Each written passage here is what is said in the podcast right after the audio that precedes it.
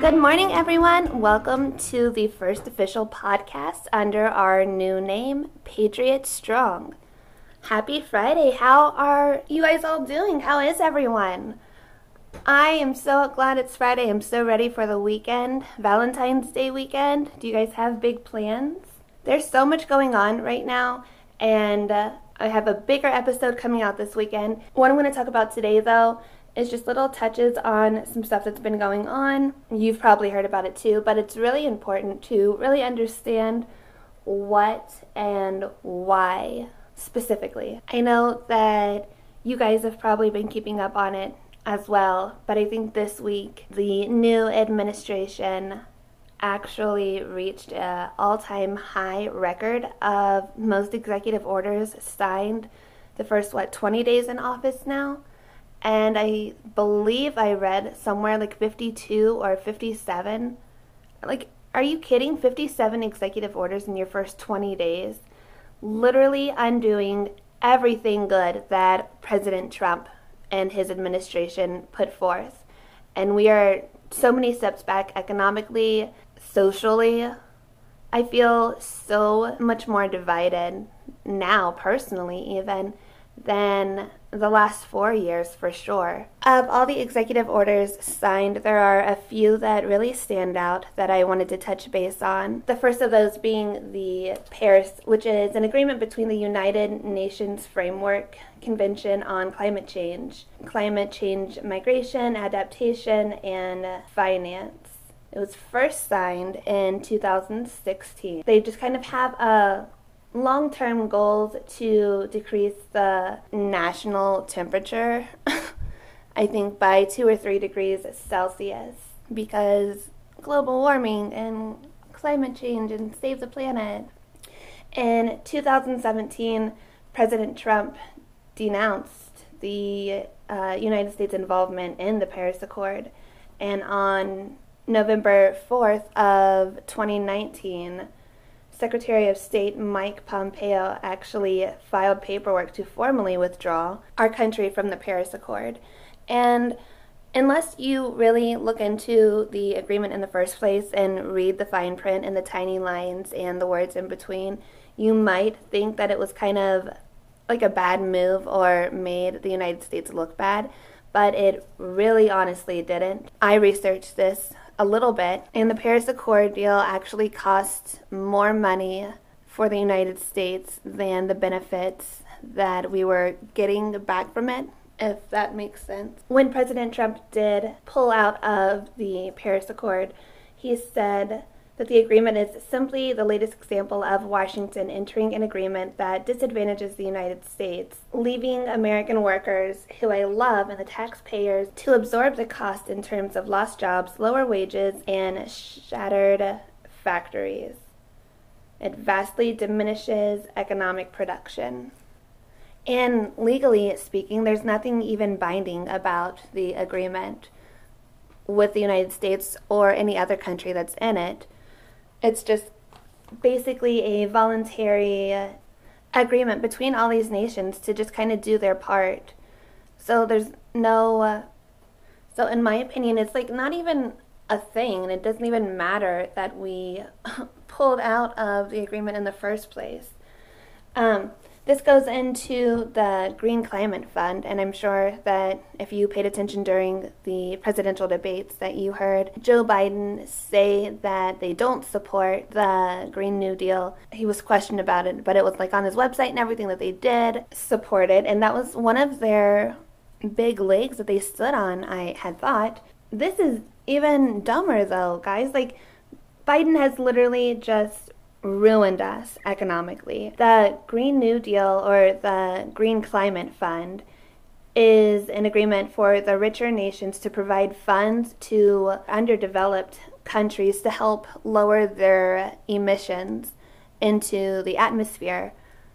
And not that bad thing, but why should we be held accountable to help other countries? Why wouldn't we help ourselves first. And that's my mindset. I don't feel like there's any positives or any benefits out of the Green New Deal that would benefit the United States enough that it would level out the pros and cons. It's just not our responsibility to help other countries do their part. Let us get ourselves taken care of and they can deal with their own problems. Since this was signed in 2010, the United States has paid over $500 million towards the $3 billion pledge that was needed to, to benefit, I guess, all the underdeveloped countries. $500 million to help other countries do their part and be responsible.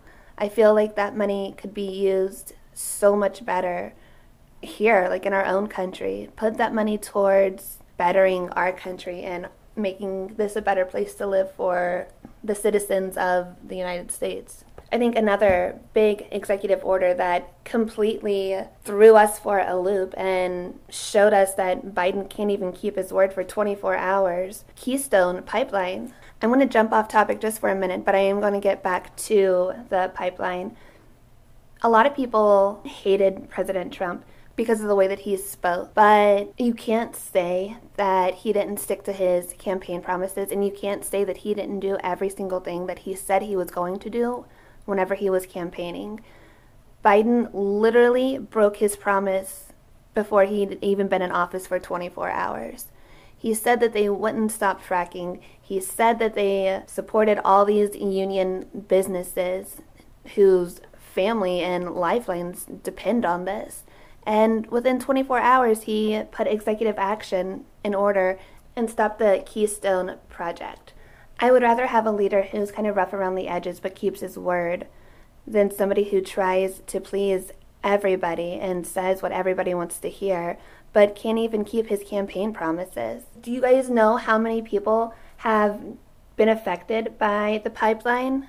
I'm sure most of you probably don't know, and maybe you do, that President Trump isn't even the one who started the Keystone Project. This is something that's been going on for years and it's had many phases of building from Canada to Texas and Louisiana. President Trump signed the executive order allowing the final phase to begin and take place because the benefits far outweighed any cons, not only to the economy but to the environment. And if you don't know the benefits to having pipelines, then you should kind of maybe look into it because it's actually very beneficial in so many ways. When I was looking into it, there's actually currently 210 additional pipelines running across and through the United States. And this is all from AmericanGeoscience.org. Over 300,000 miles of interstate and intrastate pipelines are currently being used in the United States. In Texas alone, there's over 58,000 miles of pipelines, and in Louisiana, there's 18.9 thousand miles of pipelines being used to transport fossil fuels for everything that you do every single day. And this is just a setback. The pipelines carry natural gases nationwide, not only to use here at home, but for exporting as well.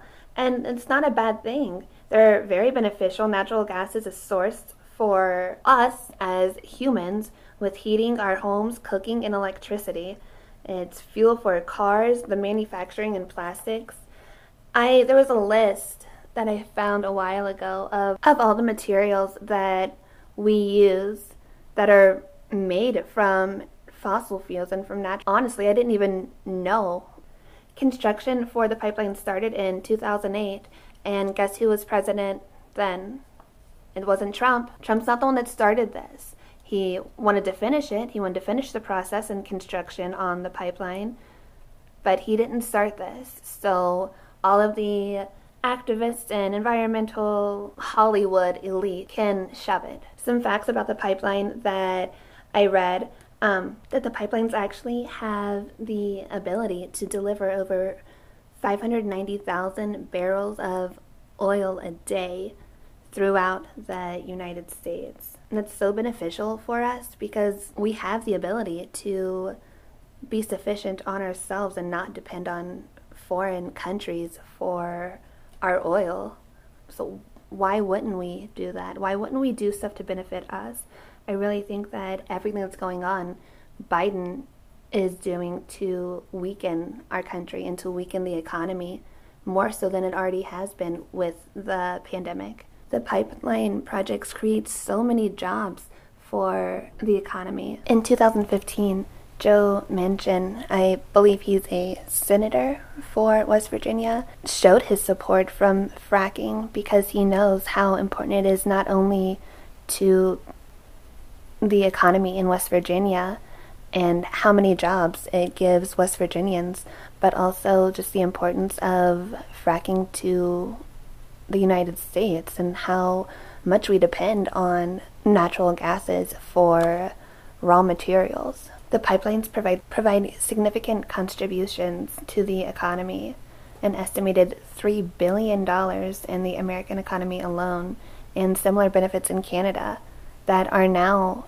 stopped because of the executive actions. It was somewhere like 11,000 jobs initially were stopped right then and there, and that's not even including jobs down the line that are affected by this executive action. The benefits much outweigh the cons of the pipeline. The emissions released by the pipelines isn't even the worst contributors to in 2019 the EPA estimated that the greenhouse emissions reached its lowest point in 25 years. The stuff that he's doing just doesn't make sense economically for our country and like I said before, I think that he's just doing this stuff to weaken us and to weaken our nation and I don't know. I don't know what's coming. That's all I have for this episode, guys. Thanks for tuning in. If you haven't followed us on Facebook already, go do that. You can find us at Patriot Strong Podcasting on Anchor, Spotify, Google Podcasts. Thank you so much for your support. I hope you guys have a wonderful day. God bless you. God bless America. And together, we're Patriot Strong.